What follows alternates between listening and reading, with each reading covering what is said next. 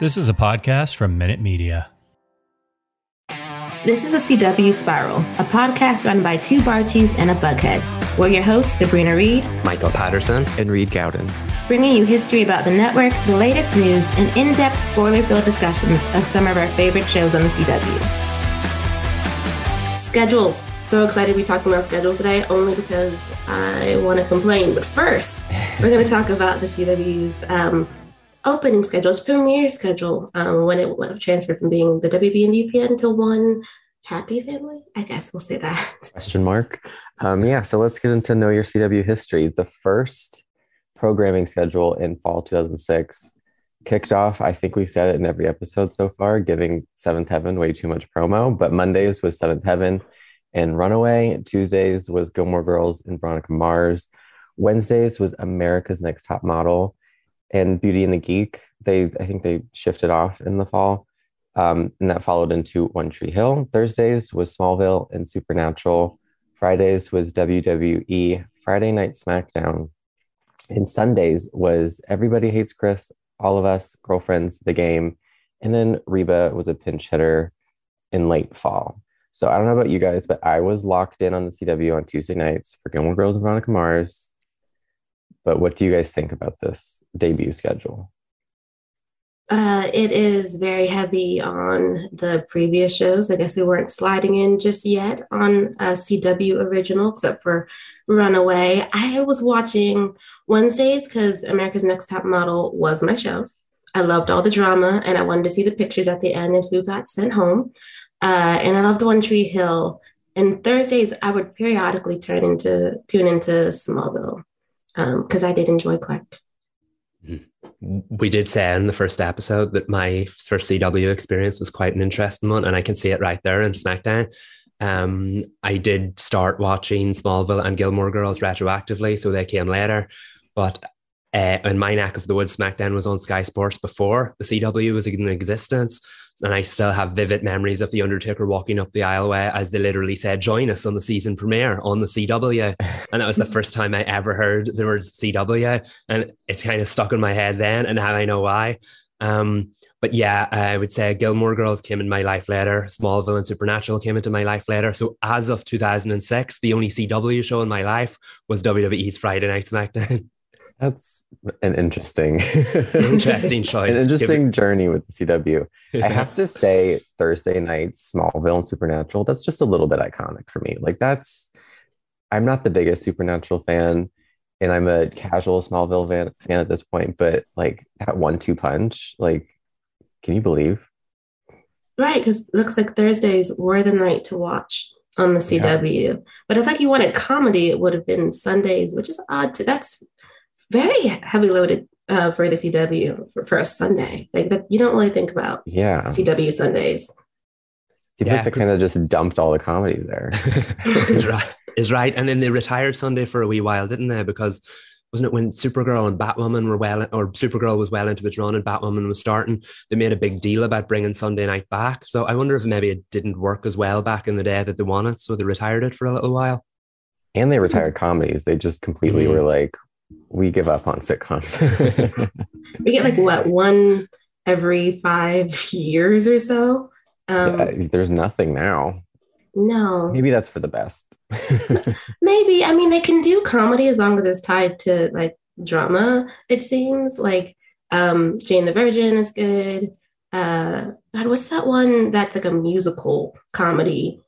Crazy Ex Girlfriend? Yes. Mm, yeah. Uh, like both of them won awards. So like for the CW, which is like unheard of, like mm. substantial awards. I mean, not to be fair to the Saturn Awards, my bad, but like but CW stars do get nominated for those. But in terms of Golden Globes, like that was a big deal. Yeah, and before that, I'm I believe that well, not the CW, but the WB, like Keri Russell and Lauren Graham were the only mm. two from that um, network era that had been, I think Keri Russell won the Golden Globe. Somebody fact checked me after the fact. Um, and then Lauren Graham was nominated for the first year of Gilmore Girls. And then after that, it was just like, we don't see you, CW slash WB.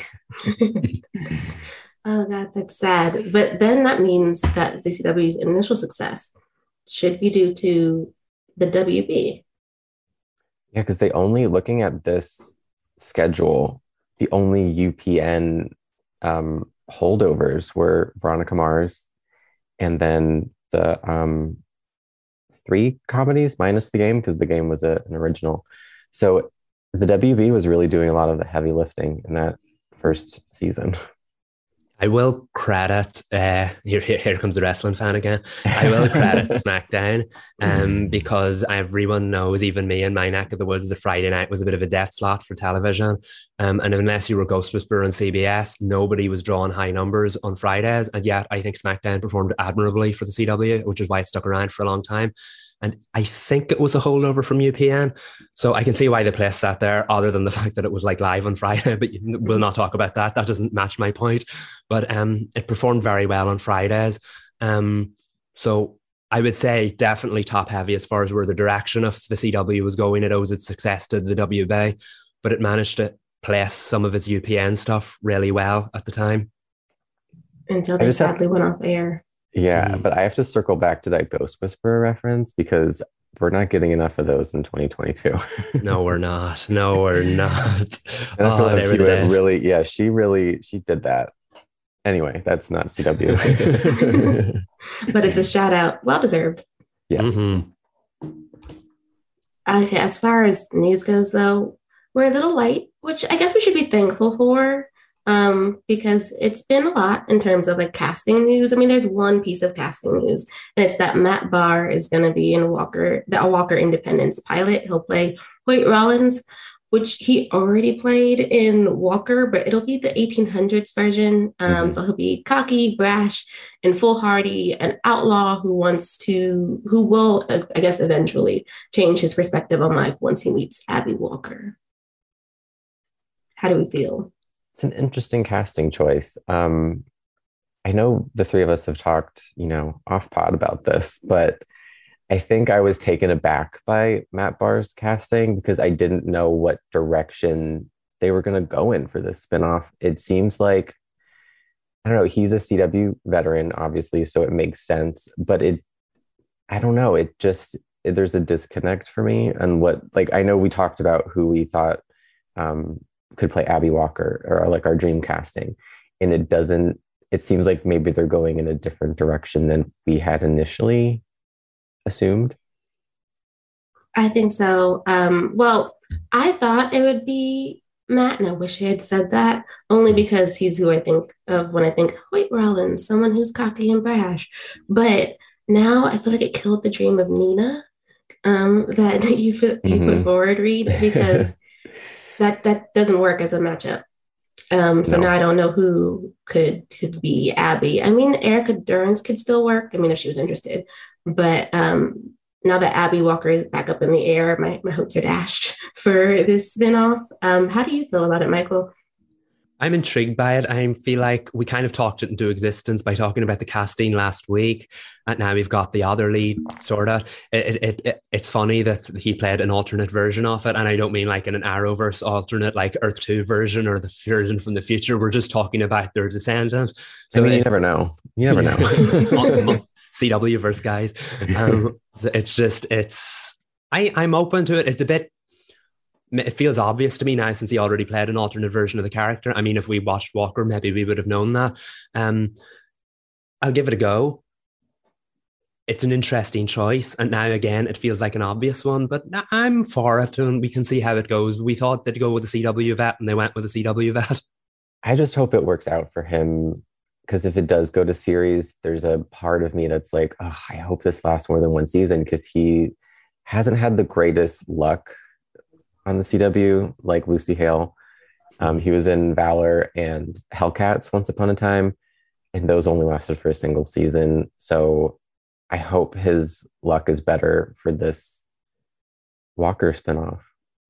Could go like a bit of a Katie Cassidy route because she was in Melrose Place and Harper's Island, I think, both of which only lasted one season. Correct me if I'm wrong. Um, and then Arrow, she got seven of the eight seasons. And even on the one season, she was a guest star on it. So it just, hopefully, maybe this is his Arrow. Here's hoping for him. Hopefully, I mean, it would be great not to be so tentative about Walker independence. Every time we bring it up, we're like, mm, maybe like fingers crossed for those who are going to be involved. As far as like us, we're like mm, pilot episode we'll watch. like, um, but perhaps perhaps they're making too much of it. Perhaps it'll be really really, really good. Um, and, but perhaps not. But there is sad news. That's not sad casting news, more like a farewell. Um, because Legends of Tomorrow aired its uh, finale. Um, God, I'm missing my days. Wednesday. This pod comes out on Monday, but last Wednesday.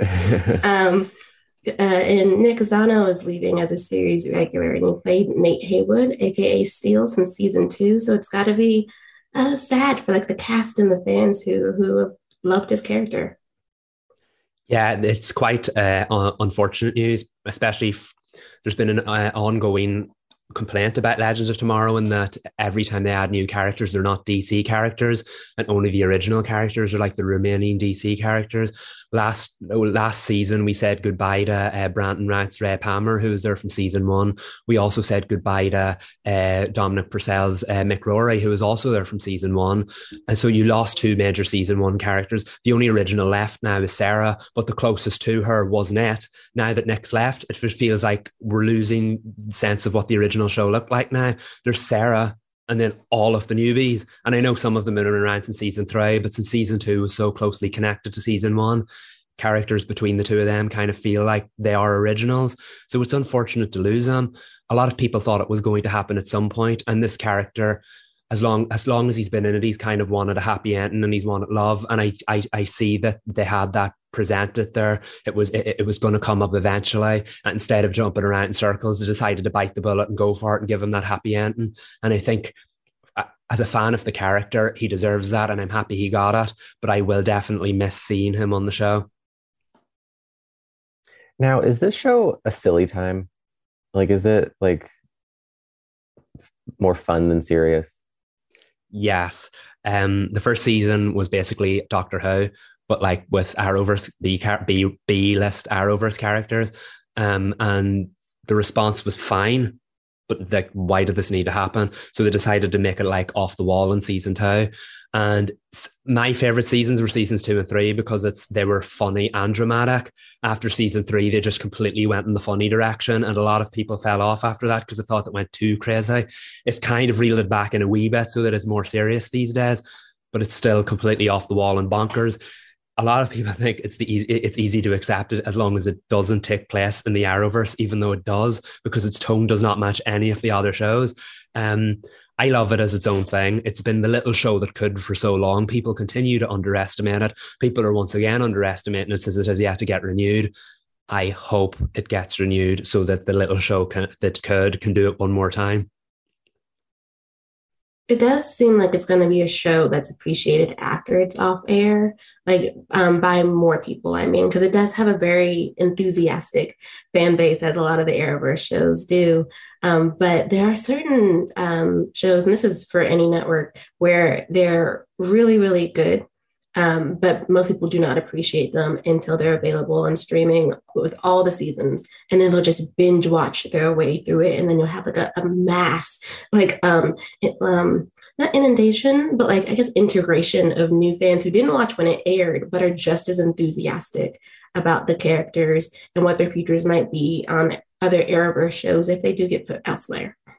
Yeah, and I feel like as and now that it's kind of distanced itself from the other shows in the in the universe, that it's kind of picked up more fans along the way because some people just want to be entertained on a good time and they don't want to be weighed down by the shared universe and what's going on in the Flash and Superman and Lois and stuff like that. I, I could never really imagine Legends of Tomorrow and Superman and Lois crossover, even though they exist in the same universe and on the same Earth. It just it it, it doesn't make sense to me. Um, so a lot of people just like to experience this standalone hour of entertainment. And I, I, can really appreciate that because ever since it's become its own thing in the last couple of seasons, it's harder to imagine it crossing over with the other ones. And I'm okay with that because it really works in its own kind of bubble. So why why uh, break something that ain't broken? I hope it gets renewed soon or okay. we get any renewal news soon because um, batwoman also aired their season finale and they haven't been renewed either the only thing that's been showing is the the commercial that's like, watch our shows on the CW app and CWTV.com. They're free, they're free, they're free. Like, we get it, they're free. But if you want to help your shows out, you guys do watch them on the CW app. They are tracking those numbers. Um, some of the shows have the latest episodes, others will have their full seasons available. Batwoman is one of the shows that have their full season available. So if you're behind on season three or you haven't seen it at all, just watch on the CW app. Give them them eyeballs it deserves. Yes. I'm getting actually no, I was gonna say I'm impatient for renewals, but I've I've passed impatient a few weeks Mhm. ago. I'm some new emotion now that I I don't understand. I, I need them. I need to I'm anxious. I know. And it's like, why hold on to them? Unless I don't know if it's the sale, like, or if we're just holding out because we're deciding we're still trying to pare down what we want to keep and for how long we want to keep it. Um, and what will work well if they are going to be sold and transition into this new era for the CW, which I'm going to assume is still going to be the CW, just the CW that cares about ratings um, and whose schedule, I guess, will be better. Um, speaking of the schedule, should we be resigned to it being jacked up for a little while? Should we think of it as our new normal or that the schedule has evolved? How are you guys feeling about this year's TV schedule? I'm in two minds about it. I feel like it's it's getting back on track, but it's not quite there yet. To use the recent examples of Batwoman and Legends of Tomorrow, they just completed their latest seasons, which literally aired right off the back of the previous seasons. There was a bit of a gap between Batwoman, but like Legends went off the air for like four weeks after season six before season seven started. That was one of the first times, like when a CW show ended its season, it was able to show a brief trailer in the credits for the next season. That's how far in advance they'd filmed. Now it's got to the stage, obviously, where they've ran out of episodes because those seasons ran through and they've yet to be renewed for new seasons. So it feels like running Batwoman and Legends so close together and per- keeping them paired up because it worked so well the last time. It feels like they're trying to maintain a sense of familiarity in order to get things back on track completely. We we we aired the same shows with two seasons back to back, and then now we'll take them off the air. It, like t- you taking a new season off the air in March. Like it, it wrapped its run in March. That's pretty early, all things considered. So I feel like if they do get renewed, we'll see them return in the fall because that's a healthy gap now and gives the cast a break after filming two seasons back to back.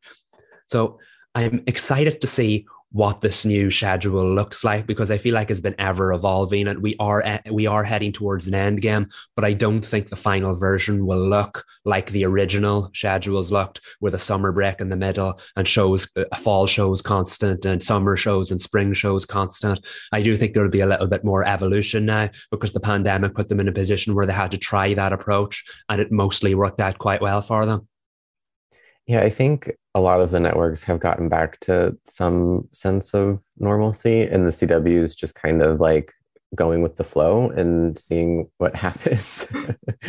like it seems like they're unafraid now to run seasons in through the summer or start at random points or premiere a show for five episodes then take it off for a few months until march um, as much as i do kind of wish we could get back to what we used to have like fall, fall to summer october to may just to be able to like keep track of that in my own mind of like okay i know this show is going to be on this time and it's going to go through this time now it's just so much like we don't know what to expect. It could be off for two weeks. It could be off for a few months. It could come back at any point. And I guess there's something kind of liberating to that probably for the mm-hmm. network that they don't have to be beholden to a specific um, schedule. But it is stressful for the viewer, I think, personally. I like that word, liberating, because I hadn't thought about it that way. Um, and for the network, it definitely would be liberating. Like, oh, okay, we we know we have this amount of footage, and we can drop these. Like with Dynasty, we have this amount of footage. It can be like a whole holiday thing. We'll drop it, and then we'll see y'all in March. Like for fans, that's not a not a good thing. But for them, it's like we gave you a little something. Okay, you got you got to find some answers, and now we'll have a full season for you in the following year. Like, mm, okay. And the experimenting did, I'm not sure if there would be benefit some shows, but it did slot them into more like a summer schedule. So there's like Stargirl ended up being more like a summer show.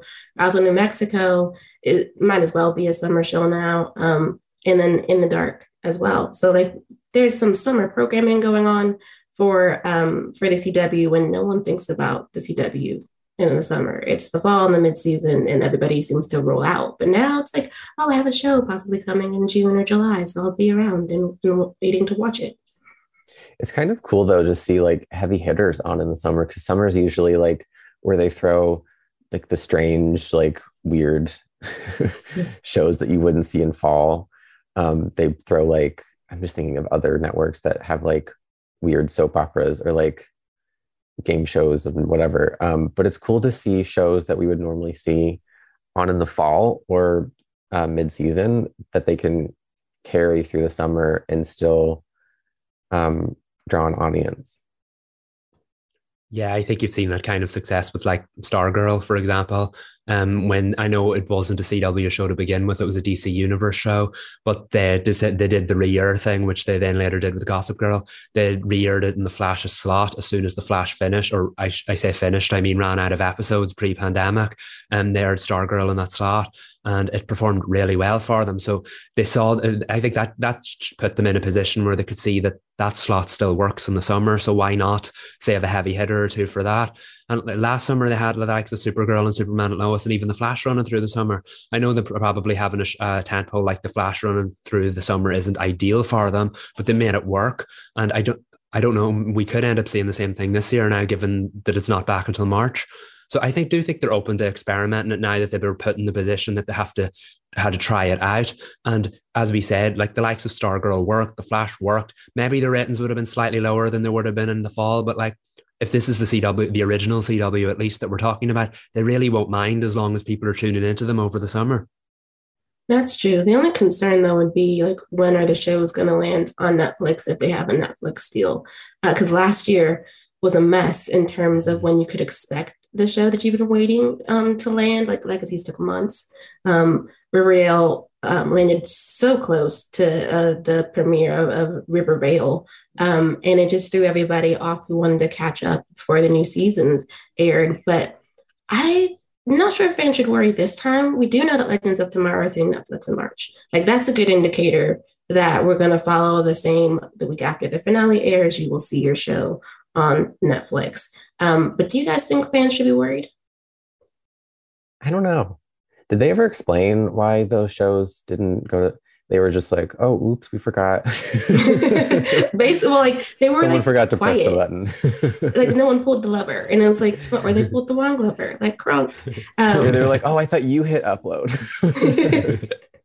and months went by, um, but no, I don't remember them coming out to to explain anything. They were like, "It's hitting Netflix this day. Have fun." Also, our shows are coming back in the fall. Enjoy. Yeah, they're like, we're busy. We'll get to it when we get to it. Chill out. the fact it happened to Legends of Tomorrow last year, wasn't it? Wasn't that with the third one? I don't think it was mm-hmm. quite as it wasn't as quite as headline grabbing as the others because they they waited ages for them. But the fact that now Legends we know is coming, maybe maybe that's the solution they've been waiting for. If one of the shows that was a problem last last season is one of the first ones to arrive, maybe, maybe they've figured it out. Maybe they've got their acting gear. Um, it's interesting to say, but again, with them all ending at different times of the year, like why would a show end in March? With them all ending at different times of the year, it's going to be harder to predict when they're coming, especially with that fear that they might end up being left edges again. God, I hope not. I really hope not, because that's not what the deal is. It'd be different if if fans knew this is a streamer where you have to wait 30 days before the new season comes mm-hmm. in order to watch it. Like, believe that's going to be the case with Batwoman when it comes to HBO Max. We won't see it until 30 days before season four. Um, so you're going to have to watch it on the CW app or CWTV.com.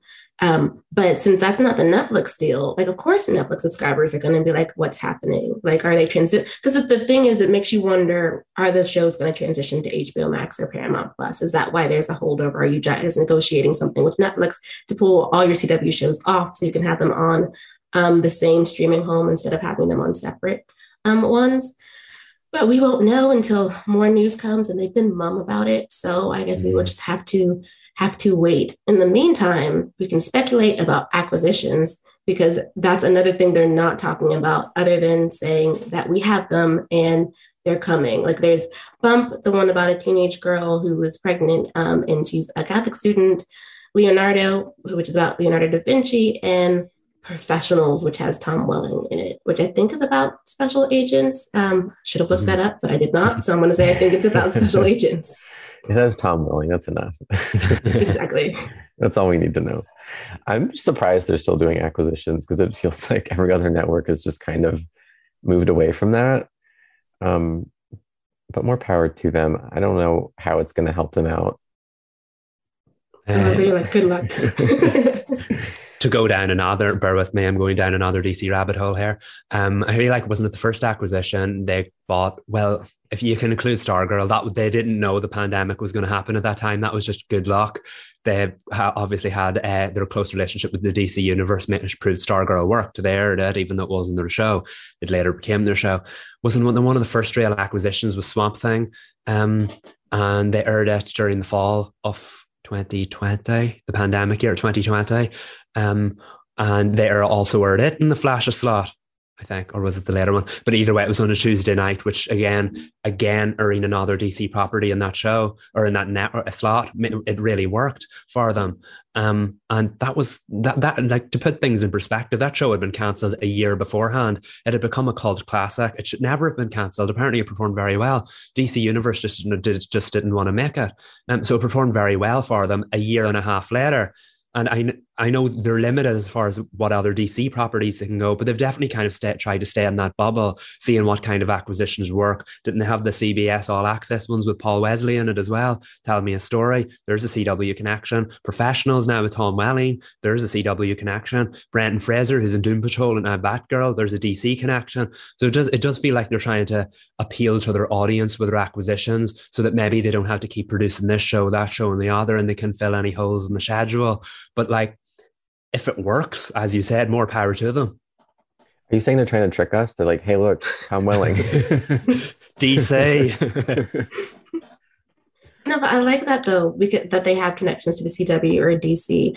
Um, with Bump or Leonardo, I, I don't believe they do, but they do have sort of premises that people are familiar with. So, like Bump, what you think about Jane the Virgin, because we did a whole pregnancy thing. Mm-hmm. Um, that high school student is not a reincarnation of Mary the Virgin, but it is still sort of has elements about Catholicism um, and pregnancy, and I guess working your way through finding connection with your baby's father. Then with Leonardo, it's a historical drama, and we did that with Reign, um, which was really good. It was about um, Mary Queen of Scots. So mm-hmm. there's some connection. It doesn't seem like we're just out in the weeds necessarily. It's stuff that the people who watch CW would be interested in, and I think Leonardo I could be wrong. Um, so correct me if I'm wrong. I think it's led by Freddie Highmore, or at least he's in it.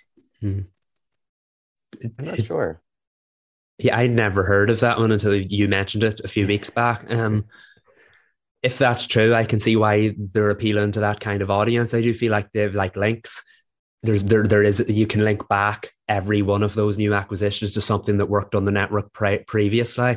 Um, so I can see why they're doing it. I, I it doesn't really make sense in today's day and age that they still need to rely on it when they are probably producing more content than any other network. But I can see if it works, why why why not try it out? Because uh, it, it, they've proven it's a success. Uh, Stargirls and Swamp Thing's numbers at the start were huge, so why not keep going for it? I guess we're going to assume that those are going to hit in the summer um, and not be slotted in in spaces in the fall. Not that we all know what the 2022 to 2023 television schedule is going to look like, really, because again, we don't have any renewals. Mm-hmm. Um, but we have some ideas of how this could play out from Monday to Sunday, just based on what the schedule looks like now. Um, so Monday, if All American gets renewed. We we think we're going to keep that as All American Mondays. But there's a thing about All American Homecoming about where, like, will it stay with its parent show Will they try to experiment moving it elsewhere if it is renewed so they can see if it just works better on a different day? Because I know there's some rumblings in the fandom already, even though All American Homecoming just started, that they're supposed to be on the same timeline and they are, but like you're starting to ask questions about like, okay, if Jordan's doing this here and he's talking to Simone, but Simone is already in school and it's summer in All American and they're not at college yet, but Simone is going through her first classes on All American Homecoming. It's starting to break the wall um, in a way because they're playing um, one after the other. So I don't know how long they'll keep them paired together if they want to keep them paired together maybe they could break them apart, air one in the fall, one in mid-season, or go the route of 911 and 911 Lone Star. Start one in the fall, let it go on a break, and then the other one premieres, and then eventually they meet back up. But I do, I could see them splitting them apart to try to set Homecoming, give it its own identity, its own place, and apart from All American. I don't particularly know about the timeline thing. That's crazy to me that they're like supposed to be lined up, but they're not. So maybe it would benefit if they were separate in the future. Yeah, I can. The 911 example is the one I thought of as well. It's like because they have the title of the original show in their own title, it's hard to keep them that separate and you're already appealing to a fan base that's already established. So that's that's an advantage. But I do think using the slot of the original show, All American, um, to er one and then or the other and then bring them back together later in the season is actually a really good idea because it keeps them linked but also gives them the chance to shine on their own. If you if an all-american fan knows they're going to get all-american on monday regardless of what the show is swapping one out with the other is a great idea and it also avoids sticking one in the later slot because no matter how popular it is, the one in the later slot is more likely to get lesser viewers. It always happens. So it, it, it, avoids that for a while. And then when you do pair them back together, inevitably it's going to happen. But at least it, it, it allows them both to shine on their own for a little while in the first part of the year. And then uh, bringing them together to close out the season, even if it affects the ratings a little bit, at least there's an explanation for it because they, they are separate enough but they're also linked enough. So I think they could play back and forth with that in the way that nine one the nine one one franchise does. Because I like the idea that it would have its own identity eventually. Because you don't want it to be oh, like you want it to be Simone's show, but you don't want to be like, oh, Simone's show that's spin off from Spencer. What's happening in All American right now? Wait, are the timelines linking up? Like when is you're always going to wonder if Jordan, her boyfriend, is coming, but you also want the her show to have its own spot on the CW without having to be beholden to the storylines happening in All American. So switching, moving it from Unto Earth, the same slot. I'm trying to actually wrap my mind around this schedule, you guys. Positive. um, uh, later in the year, yes, um, it would. I think it would work. I like that idea, and it still remains All American Mondays, but allows you to sort of um, pay attention to this one story here, and then pay attention to the next one um, in the mid season, perhaps. What's not going to work for the Flash fans, though, um, is there not being any Flash Tuesdays. And I think we might be done with Flash Tuesdays. Um, now that Superman and Lois has taken over the eight o'clock Tuesday slot and, and the Flash has been bumped to Wednesday. And that's already been a problem I've seen in terms, not of course of ratings, but for Flash fans who it's a legacy show. And you bumped a legacy show for a show that's been on not even for a full two seasons. It's Superman, but The Flash has been on for nearly 10 years and now it's got a new time slot and a new day. Yeah, I think uh, moving Superman and Lois into the 8 p.m. slot was actually a wise idea. I understand that as a Flash fan, that it's very strange not to see their biggest show of all time, not in its usual slot. Why move it if it's successful? But that could, in my opinion, have a lot to do with what we already talked about the how the acquisitions like Stargirl and Swamp Thing also performed incredibly well in that slot. I think last season Superman and Lois was in the 9 p.m. slot. So no matter how well it did, it always could have done better if it was in the early one. And the Flash got in the way of that because it was in the early slot. And I think when the CW noticed that the Flash was still getting lesser ratings than Superman, lesser viewers than Superman and Lois, even in the early slot, that it was time to move the Flash somewhere else and see how if Superman and Lois was doing that well in the late slot, how well could it do in the early one? And then it worked, like you saw. It, its premiere was the most watched episode of the season thus far, not not just the Superman and Lois season, the CW's whole season. Um, and then I think the second one actually increased on that. So moving into the 8 p.m. slot was so wise. I don't think they'll go back on it. But yet, it would be wrong and disrespectful to move the Flash into the later slot because it's clearly drawn viewers in. Of course, the ratings are dropping.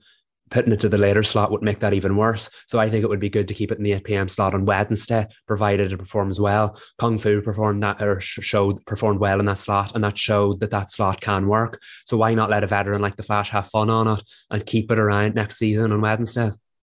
I agree with you because I think moving the Flash kind of shows how much faith they have in it. They know that people will follow it wherever it goes, and they have enough faith that it can move to a new night and perform well, even though it, it sounds like it's not performing as well. But guys, I don't know. Tuesdays are bulletproof. It sounds like it seems like they use Tuesdays as like a launching pad. And look, Gilmore Girls originated that time slot, so mm-hmm. it's it's got a nice legacy.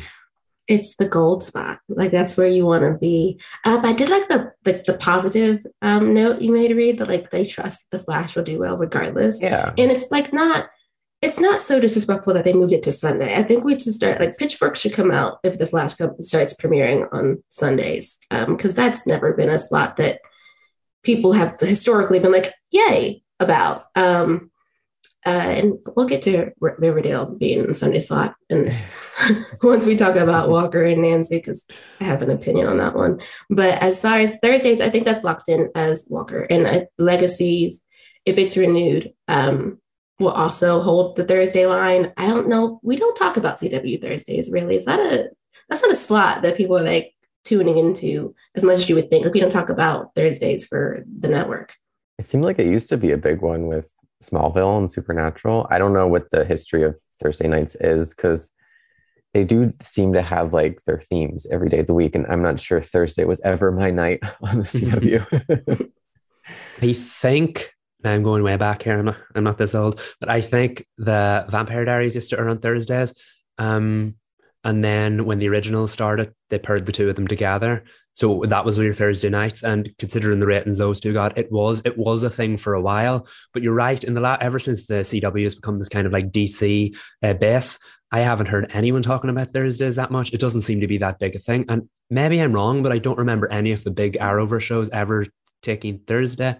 Maybe Arrow was on at one point. I don't know, but uh, Thursday used to be a thing when it was in the whole like vampire teen era, but it it just it kind of seemed hasn't translated. Of course, Walker does well, but like I don't see that show generate that much conversation afterwards. So maybe it's a safe TV slot, but just not maybe as like one that want to move one of their big fan base shows to. Hmm, that's interesting because I did forget that. I mean, if the Vampire Diaries did come on on Thursdays, that makes sense then for the legacies being in that slot because it's a legacy slot. Sorry, yeah. but um, and then I'm not sure why Walker would be there, but that makes me wonder if Legacies doesn't get renewed. Um, in Walker Independence does get picked up and they decide to run it for the fall instead of the mid-season, then we could see uh, Thursdays being Walker Thursdays because you'd have mm-hmm. Walker mm-hmm. and then you'd have Walker Independence. I'm going to assume that uh, the Walker premiere would probably sort of allude to Walker Independence, like we get a backstory and someone sitting in a grainy photo on a um, on like a mantle, and then you'll get like introduced to Abby Walker and Hoyt Rawlins in the nine o'clock slot. So that could be interesting and a little fun, actually. Um, speaking of fun, though, Fridays would be the Nancy verse. So we'd have Nancy Drew if it gets renewed and Tom Swift, which you know we're getting. We just don't know when we're getting it. But again, I'm assuming in the fall. Here's my fear. As we're talking about the schedule, I'm thinking, wow, they have a lot of nights where it's they could have two shows of the same, like All American, All American Homecoming, Walker, Walker Independence, Nancy Drew, Tom Swift. It seems like unless you're a fan of those shows, you're probably not going to tune into that full hour. So they're catering to a very specific group of viewers. So that makes me think that they're not, they might not debut all of it in the fall at the same time because like you just can't have four no wait six hours let's do math mental math six hours of your schedule devoted to uh, three different universes do you know what I mean? Mm-hmm. Does that make sense? Yeah, no, it does make sense because unless they're trying to pivot like away from the Arrowverse, because the Arrowverse took over the CW on each of the top, uh, on each of the days. I think for a period there, I could be wrong. At least it was the majority of the schedule. And so if we're pivoting, um, we could be pivoting, pivoting to spin-off series, but you're right, that doesn't that doesn't work. It also causes fatigue for fans, yeah, because you'll feel like you need to tune in because this is this is the original show, this is the spin-off. We want the spin-off to succeed, but it's nine o'clock, um, and mm perhaps you want to watch something else, or perhaps watch something else that isn't in the same universe. So it is it is a fear point. I think you're right, Reed.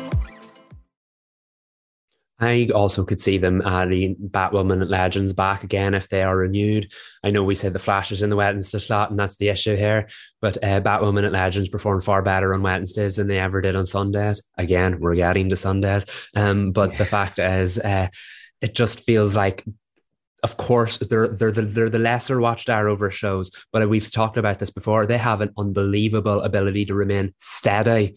Right now, the network kind of needs that steadiness, so I think to keep them off until the uh, the spring season would be a mistake. So because they, they they strike me as the more networky shows. The CW is trying to branch out and do these like big budget shows like Superman and Lois and whatnot. Whereas the, Le- the Legends and Batwoman strike me as those stable networky shows that they, they kind of adopt a procedural format, but there is an underlying story. So I feel like they might try to bring them back if they renew them, just because they can guarantee solid ratings. It may not be high, but solid ratings is kind of what it needs right now. Hmm. But bringing back in what you said, Michael, um, which the new shows, which I, I hadn't considered that. Like, so you have like Batwoman and Legends of Tomorrow, but then you have um, like where would Gotham Knights be? I would assume that would be uh, a fall premiere. Like you, like if it's DC TV, you'd want it in the fall. Um, I mean, they could do it in the midseason, but you'd, I think you'd want to premiere that yeah. um, show mm-hmm. in the fall. So now it seems like we might have an abundance of riches uh, and they will have to once again retool their schedule. They've always managed, though, even in those seasons where they renewed every single show, they found a way. That's true. We'll have That's more five true. episode events in no, in no time. Before oh, we go to Sunday, I do want to say that I feel like the CW more than any other network has reclaimed Fridays because Friday used to be the the death slot. You'd move a show to Friday and you're like, oh well, that show's getting canceled but I feel like they've with Nancy Drew, Charmed, and Dynasty, they've really taken back Friday. They're not the biggest ratings getters, obviously, because Friday is not a huge night for TV, but I think they've reframed how we view Fridays. Mm-hmm. Like they can be entertaining. They don't have to be where you, you know, throw um, shows out to pasture and slowly kill them. No, that's true. And they have big fan bases too. So they are tuning in. Um, the thing about the CW is, I mean, it'll change soon, I guess, is they don't really care about ratings. Um, they care that they're talked about and their shows are talked about and that they have large fan bases to draw from. And all three of the shows you mentioned do. Yeah. But Sundays. Here we go. What's happening? What's going on? I don't know, chaos. I mean, I guess that makes sense for Riverdale, but Riverdale Sundays, I mean, are we sure? Can we we think and then move? It feels weird this far into it. I could have seen it. I don't know. The whole them branching out into Sundays was threw me through a loop for a few seasons ago. But moving Riverdale, not that it needs to stay on Wednesdays by any means or whatever day it was on, um, but it's just weird like I can see it like back in the day that you had like the Desperate Housewives on Sundays on ABC, and that was like a big night of television. I don't. Can Riverdale hold down the Sunday fort? I don't know. Uh, uh, that, that, that that's my uh, contribution to that. I have no idea what to make. The CW has kind of been hit and miss with Sundays. We did talk about how they used to have it with the comedies, and now, now the comedies are extinct. Was that because they were on on Sundays? Um, then they brought in Batwoman and Supergirl to hold Sundays. Supergirl held Sundays for fine. Um, but to use the same show in Batwoman as an example, the pilot episode got 1.8 million viewers on a Sunday night, which is kind of huge. But that show then was later paired with Legends, and the two of them were not performing very well on Sundays at all. Those two shows were then moved to Wednesday, and Legends in particular grew immensely. Its audience went way back up, which is for a show in its seventh season should not have happened. So it did raise questions about whether the Sunday night slot could actually work because of how quickly viewers dropped off Batwoman on Sunday nights and how quickly they returned to Legends on when it was moved to Wednesdays.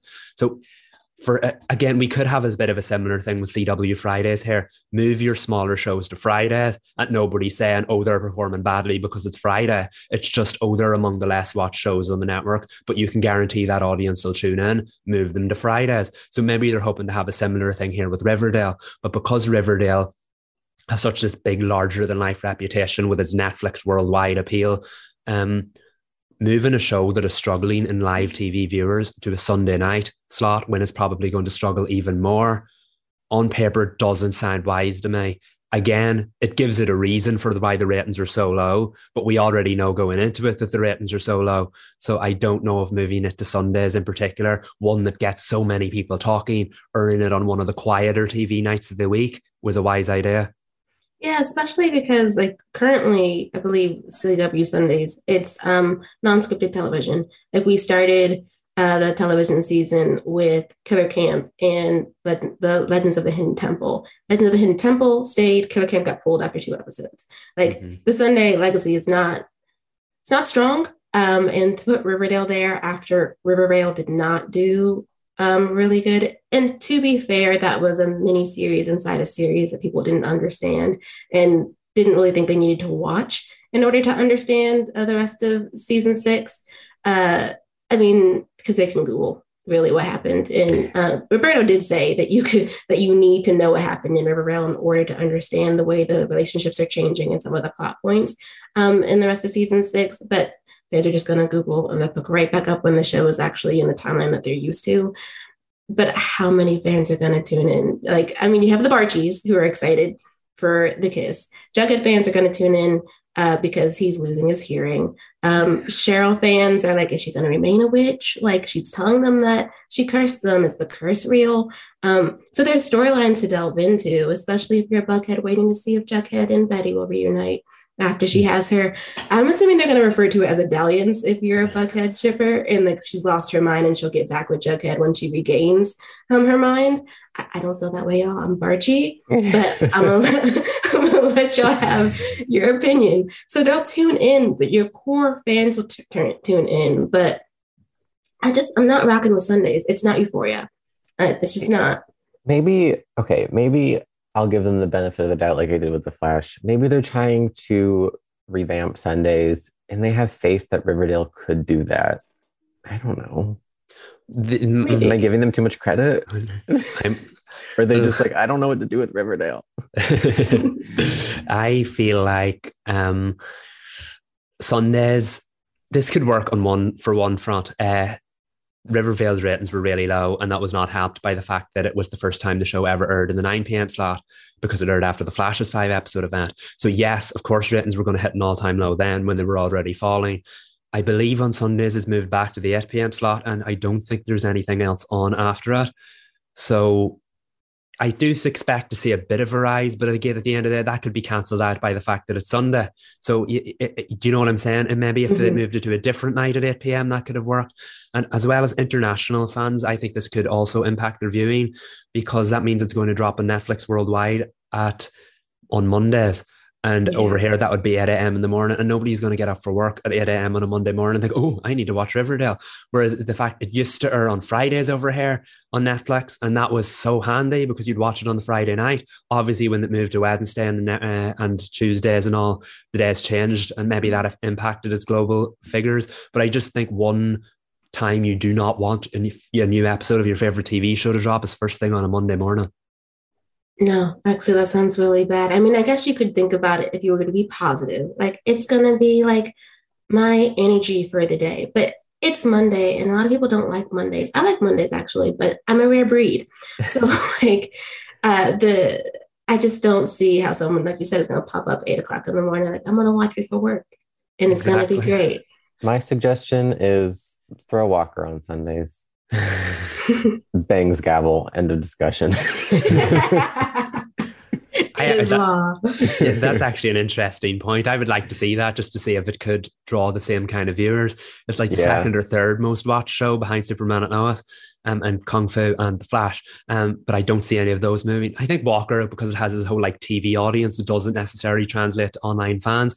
It could perform well, and I just I would like to, the chaos in me really wants to see if it could perform well um, on Sundays. I mean, it's, It's still in suggestion. its yeah, and it's still like early days for Walker. Just throw Walker and Independence on Sundays. Just do it. No one cares. No, I like that idea. Um, and then we can leave it there because I just don't.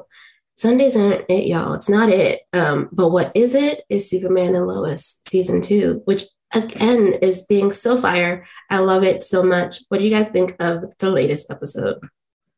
I loved it. Um, my favorite scene was um, when Clark was brushing his teeth. You just don't see enough dental hygiene on TV. And of course, I'm not talking about dental hygiene. If you know, you know. no, but I did like the episode, and all jokes aside. Yeah, I thought it was a great one. Um, I really, really liked seeing uh, Jenna back as Lucy Lane. I think it adds a whole new layer of family drama to the story. It's nice to hear about the Ali story without actually seeing her because I know we have divisive opinions about her. Um, and it gave a more we we talked about how the season was darker. This uh, this this still dealt with the story, but it leaned towards the family area of it, and that's where the show was at its best. And we saw plenty of that. Of course, there's some sports drama. Of course, there's some bizarro drama. Of course, there's some DoD drama. But in general, family is where the show's heart is, and I feel like that uh, this episode was full of that. Same. I like that. Um, because the show is the family drama CW needs. Um, but I will say, uh, Miss Lana with her fur collared coat and her hoop earrings walking away from Kyle, it was a moment. There's a moment I adore. legend, the moment. Yes. Ugh. She's great. She's fantastic. I will wait, go ahead. no, you finish your thought because I'm opening up a new subject. I think. I am too, but Uh-oh. it's a it's about the coffee scene between her and Clark. Okay, no, let's get into that. That was oof. I just I have one fear. I have Yeah. one fear for Superman and Lois, and it's cheating. Um, with Clark either cheating or Lois cheating. So when Lana was like, "What would you do if uh, Lois cheated on you, Clark?" And I was like, "Lana, don't speak that up. Like I know you're going through, but don't do that to me. I don't want to be put into the fear zone with you. Don't drag me there with you."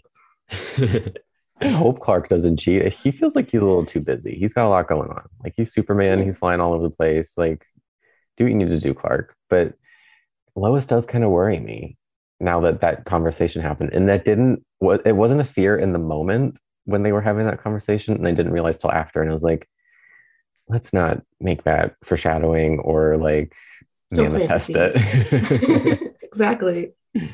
No, we don't need that. I feel like uh, Lo- it, Lois is always portrayed as something of a flawless character, so it's really and it's really intriguing that this season decided to finally highlight some of her flaws. She did the right thing, or no, she, well, she did the logically wrong thing, but for all of the, all of the right reasons.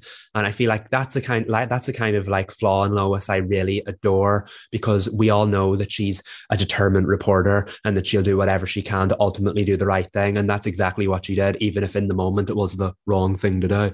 Um, I don't feel like we need to go down the whole affair storyline or anything like that. That was one of the fans' first uh, worries to begin with. We don't need to do that again. The show did an incredible job of quashing that early on. We don't need to revisit that. And that's not a doing the right thing at all kind of thing. And that's not a flaw. I could see Lois committing. Um, and there's enough going on in the show with genuine, real family drama. I feel like anything in that area would be really forced. Okay, so It but what be. was the tea in the beginning? That beginning sequence, there was that um that I'm fumbling with my words. There was a shot of Lana in like a suit. Oh, in the Bizarro world. Um, yeah. that whole opening sequence it was amazing this episode was directed by amy jo johnson right like Felicity Legend, yes. it was amazing. I Power think Ranger. yes. Uh, but lana i guess has powers or maybe is a super soldier in the bizarro world. I know bizarro how we call is his name bizarro in the actual superman and lois version? I'm just gonna call him. Bizarro said that he is not well liked um, in his world. Um, and i'm assuming that means his his enemies might be the people that love clark in our world which that makes me fear seeing Lois, but like Lana going back to bat with him and they were fighting. I was like, oh, that's that's different that's uh, as the comic book fan here uh, can definitely add a little bit of uh, context to that. Please, please, um, please, please.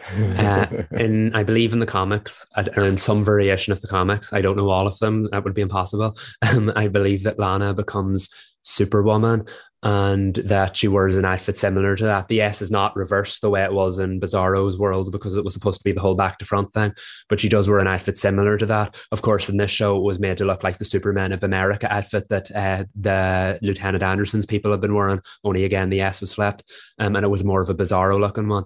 Um, in it, what really intrigued me was that it's like we're kind of following a similar pathway that we did in season one, in that there's an alternate universe. Only this time, it's not one of the many Earths out there that we've seen in the Arrowverse before. It's not uh, nothing to do with Crisis. This is what we call the Mirrorverse. So it's like it's not in parallel universe. It's like it's like within the mirrors. So everything's kind of inverted, as we know. Bizarro's strengths or Superman's weaknesses. Bizarro's weaknesses or Superman's strengths. Um, and then what really was interesting was we talked about how Bizarro's supposed to be his enemies or maybe Superman's friends in the alternate world. But the second half of the episode had our Superman to undergo the exact same fight sequence, only with the DoD agents in uh, because of what Anderson did, and it was exactly it was shot the exact same. It was an incredible fight scene. Superman was weakened by the kryptonite and the red light. I, I, I thought it's kind of it's I think it's following a similar pathway that we saw last season in that John Henry Irons was in a different world. Things went differently, but halfway through the season, there's that moment where things start to go parallel, and you're like, what will happen next. So it seems like events that happened in the mirror universe are now starting to re- repeat in real life, only with our Superman now that he's been in prison, just like Bizarro almost was in his world. So it's really interesting to see where it goes and what kind of role is Bizarro the villain here after all, or maybe is he just a victim? So I'm really intrigued to see where it goes. I think he's like a gray character because he does not care about killing anybody. Like it's a means to an end. So um, he's not like Clark at all. But it is, I'm really intrigued to see like his character. I don't know if he'll evolve or if we'll just, you know, learn more about him and our opinions on him will evolve, which is a little different, I think. Um, but I am excited that Jonathan finally got caught because I needed it to happen. that needed to happen. Uh, I feel like we always talk about how he was the he's the more logical of the two uh, twins, whereas lately he's been really acting up. And I'm like, how do you people not see this?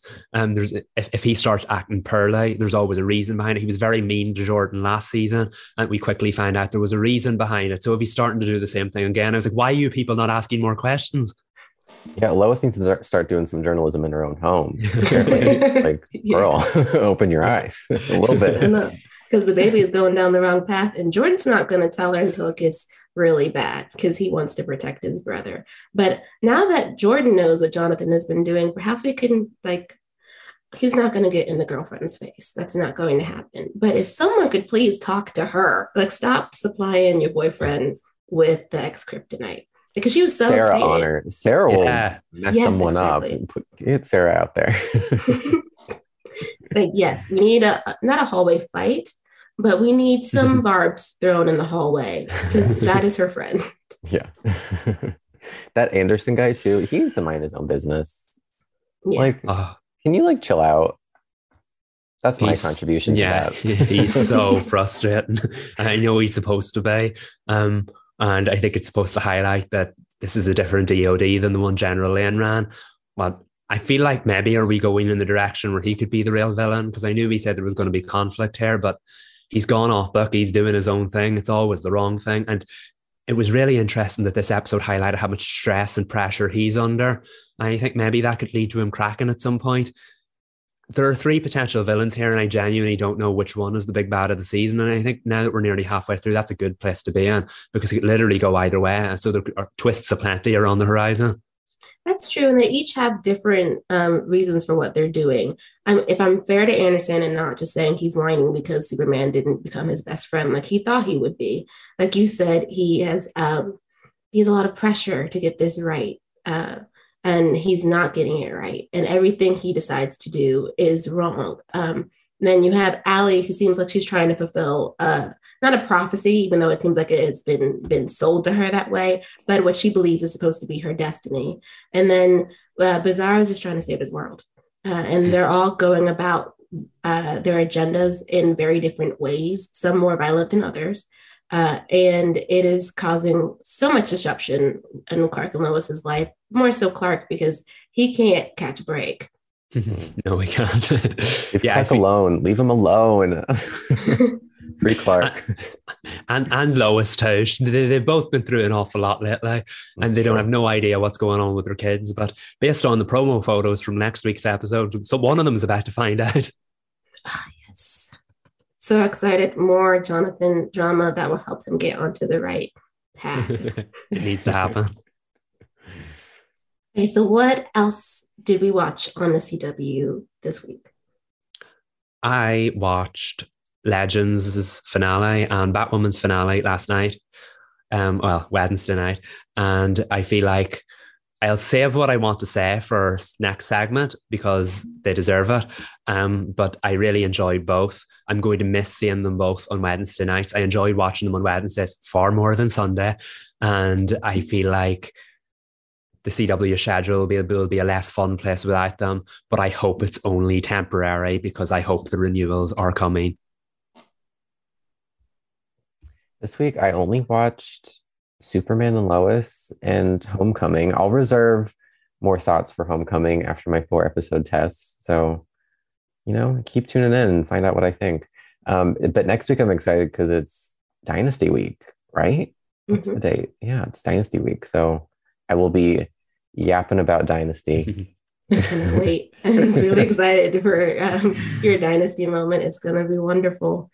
Uh, for me, I watched All American, All American Homecoming, Superman and Lois, and Batwoman. All American Homecoming. My one thing is we're we're still growing. We're growing. We're gonna we're gonna wait for for for more episodes. All American was um we're still in the interim waiting to get to college. Um that it won't be until next episode, but James Lafferty was on the latest episode. a shock to everybody. Yes. I didn't think it was him at first. Uh, I was like, is that a lookalike? Is that James? And then they like he walked over. I think he walked over to go talk to, to Spencer. And I was like, that is James Lafferty. Like, I don't remember his character's name. I know he's supposed to be a washed up athlete, I think. He had the gold chain going. He's the oldest dude at the party. He needed to go on somewhere, but he didn't. Um, and he's hawking uh, an energy drink, a hippo energy drink at that. It was weird, but I like seeing him the energy drink was hippo themed? Yes. It Was, I love hippo, so I'd probably buy it. oh, well, it was a happy cartoon hippo, um, like plastered everywhere. Good for James. Love to see him around. Yes, exactly. Love a One Tree Hill cameo. Uh, but moving on, and I kind of want him to re- one more point. I think I do want him to return, or someone else from One Tree Hill to come up, just because it was fun. Like it was just yeah. fun to see them. Uh, but moving on to a roast and a toast. And I will start today um, because I want to roast the, the CW, but not for like the shows are wonderful. Their renewal process is killing me. Um, I know we mentioned this earlier in in the show, but I've, I need shows to be renewed or at least some information. Like I was fine at the top of the year, but we're in March now and there's still no news. You have the writers' rooms going, watch our show on the CW app. Like, and I now feel like I have to tell everyone, watch the show on the CW app, like to just keep plugging it because they're not, no one knows how things are going to go. And last night, Legends of Tomorrow and Batwoman ended in ways where um, they could serve as series finales if they had to, even though the showrunners do have more story that they want to tell. Um, so it has you, it has at least me a little shook. Uh, and I don't want to feel shook. no, I think we got so used to getting those advanced renewals that now that we don't get them, we're all kind of on edge and we're like, do we campaign now? Do we have to start mm-hmm. hashtags? What are we doing? Nine times exactly. out of 10 watching the CW, you were always like, blessed because I know if you watch, if I start watching a show that's in CBS or a show that's on Fox, you're suddenly like, oh, I have to hope this gets renewed. I'm not used to this feeling um, because the CW renews like 9.999% of their shows, 99.999% of their shows. 9%. We'd be having a different conversation. Um, We'd be crying. He's so scared. So it feels like it's inevitable, but like it's so strange here in like the TVLine recaps of both Legends and Batwoman or the, the interviews after the fallout with the producers. They're like, this character will be prone to a series regular if we get an eighth season. Oh, we could be dealing with this Batman villain if we get a fourth season. I don't think we've ever seen that as far as the Arrowverse shows go, because as soon as they finish a season, they've already been renewed. So it's just start planning for the next season. So it's, it's kind of uncharted territory here. I get why it's taking so long because of the whole sale process, but it's just we're not used to this. Yeah, I get it, but I don't like it. Can I also pile on on the roast of the CW? Unrelated, but I need a previously on segment. And I know they've probably cut them for time, but they threw me right into Superman and Lois this week. And I was like, hold on, I need like relevant clips. I need to know what I need to look out for, what I need to remember. It's been a week or more. I don't remember now. But I we I need to, I'm gonna champion bringing back the previously on recaps. I need them. Is it just You're me? right. No, you're right. Because you, I mean, I love the opening sequence for Superman and Lois. I'll just say that again. And Yes. I get cutting it um, if there was supposed to be a previously on, or, um, but we do need them because we go seven days without these shows, and they're they're not the densest shows in the world, but they got a lot going on, especially Superman and Lois. And we do need some recaps because they've got like three different storylines going on, and they're balancing them well. But we need like remind us what happened last time. Yeah, it's not the only show I'm watching. I I don't want to be like th- just thrown in the deep end. Be like, okay, we're back into it. like I need a little bit of like. I miss the good old days when they'd show like a, a clip from like the previous season to introduce like, oh, this character is going to come back in this episode, and you're like, great. Now I'm like refreshed on what she's doing and what I need to be prepared for. like they they never um, pulled any punches with the previously ons. They were perfect, and I just they cut them and I it just really um, aggravated me this week. They could do with more of them. I know what you mean between that and the uh, Ali flashback last last week. It was like a legacy sequence. It was quite confusing to follow. The previously would grind us and what show we were actually watching. I know. That's true. Uh, speaking of which, I will take the toast. I get to be positive today. Um, uh, and I will toast uh, both Legends of Tomorrow and Batwoman for completing what is some of their better seasons. In Bat, my opinion, it was Batwoman's best season by a mile. The stuff they did with Ryan Wilder's family finally solidified her as a character and didn't just throw her into somebody else's story. And the, the seeing the old Batman villains, the new versions of Batman villains, by far Batwoman's best uh, season, and I, it really leaves me excited for what I hope comes next. Um, Legends of Tomorrow, to me, was a comeback uh, this season. It grounded the Legends in a standalone place instead of taking them all throughout time. It gave them a solid goal to follow throughout the season. It did get a bit goofy in the middle, but in general, the whole thing I would think is probably about my third favorite season. So to do something like that seven seasons in is quite remarkable. Um, and I really, really, I've championed that show from the very beginning. I would love to see it get an eighth season. So both shows have done a fantastic job, and I hope, hope, hope they're at the top of the renewal piles for uh, this 2022 to 2023 season. I would love to see more episodes of them, and I feel like they deserve it. So that's my toast to Legends and Batwoman. Cheers. Hashtag we're doing them. Cheers. um, Batwoman, I, I only watched the Batwoman finale and it was spectacular. Like I just everything came back together. Um, so I'm, I again hope for season four. I have a toast and it's for the Batman, and I will not spoil anybody um, because this comes out on a Monday, and you, the diehard fans, are going to go on Friday. Um, Mhm. but for those who are going to wait till the crowds go, um, just know it's good. It's fantastic. We're getting back to Bruce's roots in terms of like the detective work. It's a film noir. I've been referring to it as an emo noir because he's going, he's very My Chemical Romance in it. Like the the eyeshadow and the gruffness and the social awkwardness is great. And Zoe Kravitz as Selina Kyle is amazing. I think, um, but the best person is Paul Dano as Riddler. You're gonna love Riddler. I know people ragged on the costume because they're used to the whimsy Mm-hmm. and the whimsy is not there costume wise, but he is so unsettling as a villain. I was very scared through the through the majority of the movie. Like, you would not want to have a run in with the Riddler. So if you've been on the fence about the Batman, don't be on the fence.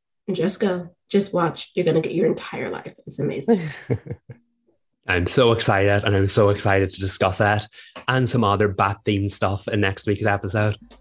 Yes, excited for next week's episode. And that is where our teasing will end. But you guys, it's going to be so great. So we will see you again next Monday. I'm Sabrina. I'm Michael. And I'm Reed. Bye, y'all.